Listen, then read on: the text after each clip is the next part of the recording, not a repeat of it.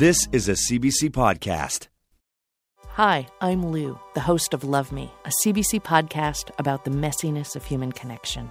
Our brand new season is coming soon, featuring deeply personal stories, like a man who becomes obsessed with a mysterious painting, two brothers stuck sharing a room again as adults, and a note slipped into the back pocket of someone's jeans that leads to a surprising late night encounter.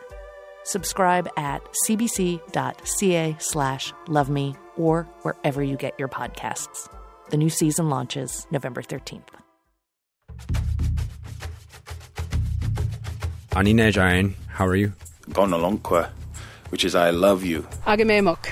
Keep going. Diane for Don't Touch. This is First Words, an Indigenous language podcast by Unreserved. Yat-e, which is a greeting. Miigwech, which means thank you.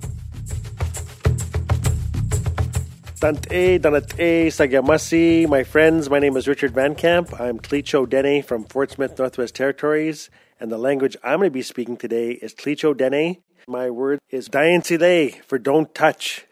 Diane Sile. We had a frickin' wood stove. Because no, we really did have a wood stove. So Diane Sile, don't touch. Or we grew up with dogs. Like, don't touch. That's half wolf. Diane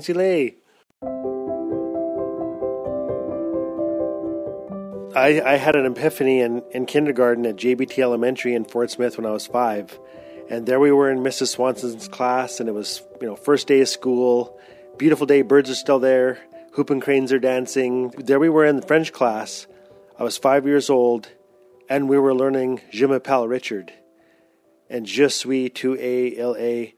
And I remember feeling everything inside of me crystallize with the realization that this was wrong that, that I shouldn't be learning French. All my heroes were Cree, Chipewyan, Slavey, Dogrib, Gwich'in, Mountain, Hare, Inuit, Métis, and I remember thinking in the this panic that we why isn't there a Bush Cree class or why isn't there a Tlicho Dene Dogrib class? Why isn't there a Chip? I want to be there because I'm brown and I'm Dene and I want to be with others just like me because I want to learn my language so badly. And you'll see that I've devoted my life to really honoring what it means to be Tlicho Dene, what it means to be from Fort Smith, and what it means to be a Northerner. So that's the panic that I have to this day, especially now that I'm a father.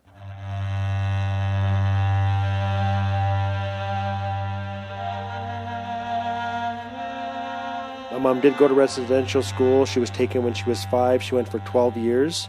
And so there was a reluctance to speak our language in our home. And, uh, and I'm really sad about that because, as you know, I'm 47 now. It's not impossible, but it's difficult to learn your language. So when my grandparents would come over, they were fluent in their language and had very little English.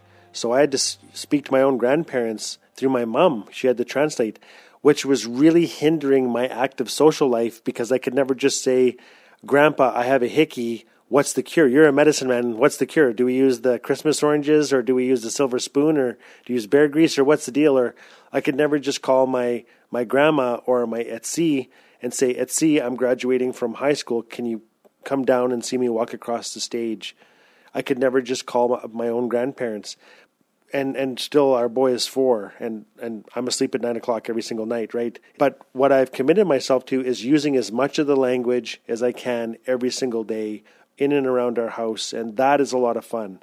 And so every day our little boy Edzazii, so his name is Edzazii, and Tlicho Dene, that means marrow, because marrow is the heart of the bone and when my dad Jack was was hunting, he would always save the thigh bones for my mom, and he would cook the thigh bones and he would feed her the marrow, and it was one of the most romantic anythings I'd ever seen in my entire life.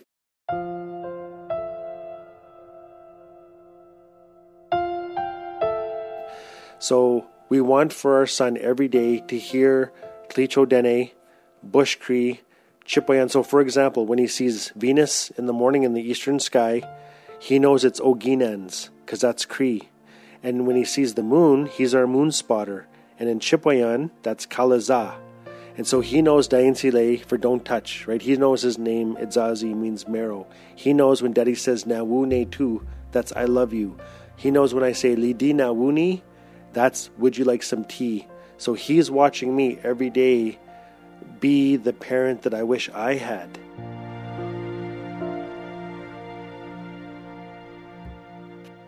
My name is Richard Van Camp, and my words for today are sa for bear, ka for rabbit, and lidina wuni for would you like some tea? And that's in Tlicho Dene, Masi Cho. Thank you very much.